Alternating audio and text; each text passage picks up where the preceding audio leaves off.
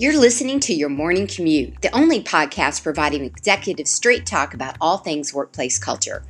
We're here daily, Monday through Friday, because culture is never built in a day, it's built every day. This is Shelley Smith, the culture curator and CEO of Premier Rapport, where we know that culture matters. If you want to connect with me, keep listening and join the conversation with other culture curators over at thepremierrapport.com forward slash join now. Now let's get through today's traffic jam together.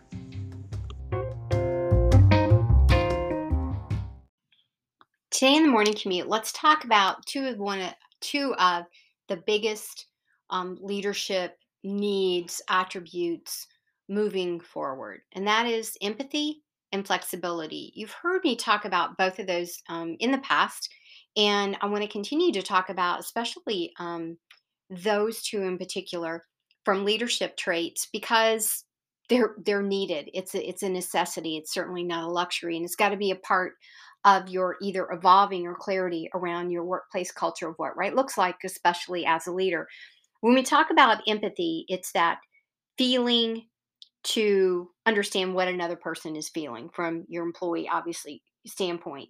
And I want to separate the difference and go, you know, compassion itself goes beyond the sympathy and the empathy but I'm going to back up to the empathetic side, the empathetic leader.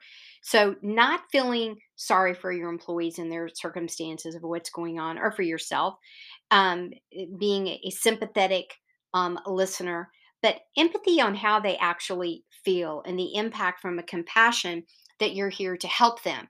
And what I mean by that, and now I'm going to lead into flexibility, is how flexible are you with your work hours? How flexible are you with really understanding what needs to get done and when it needs to get done versus how it gets done. But clarity, again, I'm going to say that of absolutely when it has to get done versus whether somebody is working specifically from nine to five, but yet something that is literally due by 9 a.m. the following morning.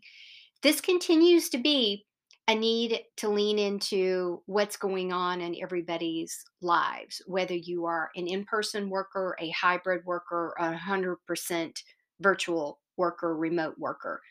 How are you as a leader clarifying those expectations? Are you micromanaging when they're working? Or are you clarifying the expectations of when things are done, but allowing flexibility of how they get done as long as they get done. So today I want you to stop and pause and think about your empathetic self. How are you leaning into not only gentle with yourself and your mental capacity, but that of your team? How are you clarifying when things need to get done, the priority in which they need to get done, and how are you remaining flexible? Are you having conversations around flexibility? Or are you still worried that they're not actually working an eight hour day when they're working remotely? So, where are you? Where's your frame? What is the workplace culture frame of how flexible you are and empathetic you are as a leader? What are those expectations? So, today, take a moment, write it down, journal on it. Ask your team to write it down and have them define where they think the stance is.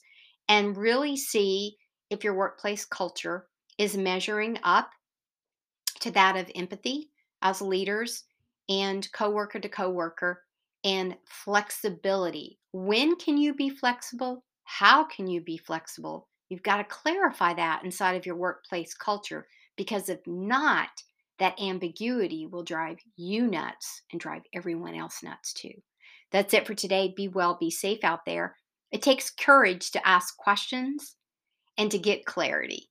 And then that's when you're able to hold yourself and others accountable when the expectations are clear.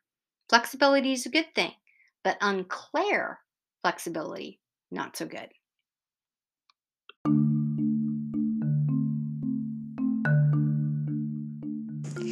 Thank you for riding along with me this morning on your morning commute. Please rate, review, and subscribe, and be sure to visit us at premierrapport.com to get a peek at all the resources waiting for you when you become an official Culture Curator member.